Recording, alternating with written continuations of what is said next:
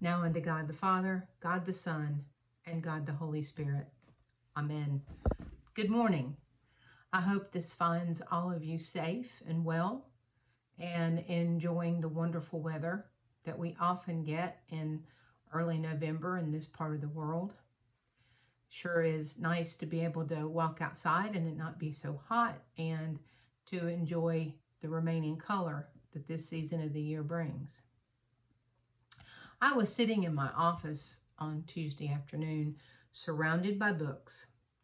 I had two tablets open and I was reading and praying and struggling, trying to discern what the Spirit would have me say about our gospel today, about the parable we just read from Matthew.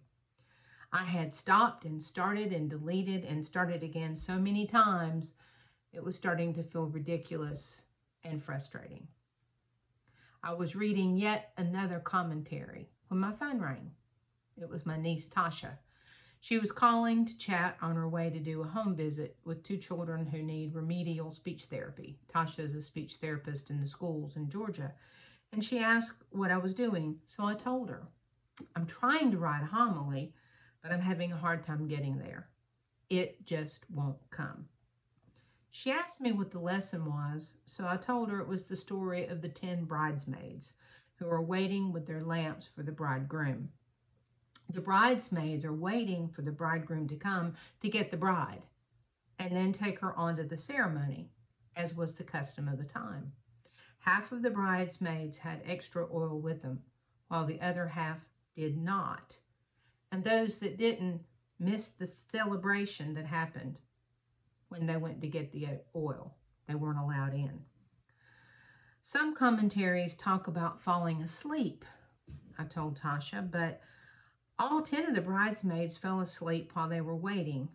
So the parable doesn't seem to be about staying awake, despite what the last line says keep awake, therefore, for you know neither the day nor the hour. Maybe, I wondered aloud to Tasha, it isn't about staying awake, but about staying alert, about paying attention. The passage, I went on to say, seems to be about waiting and about being prepared. Don't run out of oil. Be ready for the bridegroom's delay. But I told Tasha I didn't know what to say beyond that. Tasha was silent for a moment then she said it seemed especially poignant to her, particularly powerful, with the election and the pandemic and everything else that's happening in our nation and in the world right now, that the scripture would be about waiting and preparation, since that's where we all are at the moment and have been for a while. We're waiting and trying to be prepared. I agreed with her and said, yes, we have been living in limbo for some time, and we don't know how much longer we'll be in limbo, how much longer we will have to wait. We don't know when we will get answers, solutions, or a way forward, and we don't know what the world will look like when we do. Tasha paused again, then said that didn't bother her so much because for her, that's where her faith comes in. Regardless of what happens, no matter what comes, she said, she trusted all in God's hands. It isn't about knowing the outcome or the answers or the future or the circumstances resolving in a way that she wants or needs them to. It's about knowing and trusting the God in whom it all rests. I thought about what Tasha said for a moment and replied that really that is where we always live. There are times when we feel more confident and certain, when our lives have a comfortable and known rhythm and flow, when we think we know with reasonable certainty what is going to happen and when. But in reality, we're always in a place of waiting and trusting, in a place of trying to be prepared for how God will work and move and be present within and through us and in the world around us. Tasha had arrived at her appointment, and as we said our goodbyes, I felt relief and gratitude because now I could actually finish my homily. So let's continue the conversation. What does it mean as followers of Christ to wait and be prepared? We all have experiences of waiting, perhaps more recently than in the past, as some things are slower than they were before the pandemic. But we have all waited, whether on a birth, a death, or an answer. And we have prepared. We have planned, putting together a nursery, gathering supplies, making sure that all that was needed to be said was said, planning for a significant change in our lives. But are we prepared and alert and awake and aware of God's presence? Aware of God working in the interruptions, in the gaps, in the exceptions, in the disasters, in the surprises, and yes, in the waiting, in the discomfort, as well as in our joy.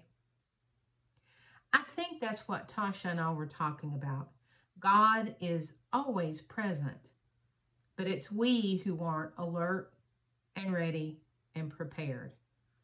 We're used to living our lives, if we're honest, on autopilot going through the rituals and practices and routines of our lives with one day flowing into another. And we get upset when there are interruptions or changes or challenges or struggle. We want things to be like they have always been. But God is present. God is working. God is acting even in those moments of disruption and challenge. Even amid the things we don't want we don't expect, we don't like, God is always present and working. So, what if being prepared is about being aware of and consciously looking for God, for the presence and the action of God in our lives, in the lives of those around us, and in the world? What if it's looking and expecting to find Christ in your friends, your families, your neighbors, your enemies? As believers, we are the ones who can help others prepare and see the action of God when we share in their pain and their disappointments, as well as celebrating their joys and their victories. We can offer hope when things seem darkest and courage to those who are afraid. We need to be looking for all the ways God is acting and working and speaking now. If we don't, we won't be prepared and we will miss the opportunities to do God's work, to help heal the world, to offer our gifts in service to others, and to reach out our hands in compassion to those in need. As followers of Jesus, we must be prepared always to act in love with our families, our neighbors, and our enemies, to encourage each other and show kindness we must be prepared to seek justice for all and to work for a world where oppression and inequality no longer exist. We must be ready to see God in the face of friend and stranger. And we must look for God and live expectantly with obstacles, doubts, struggles, and paradox, knowing, trusting, believing that even then, God is always present. Amen.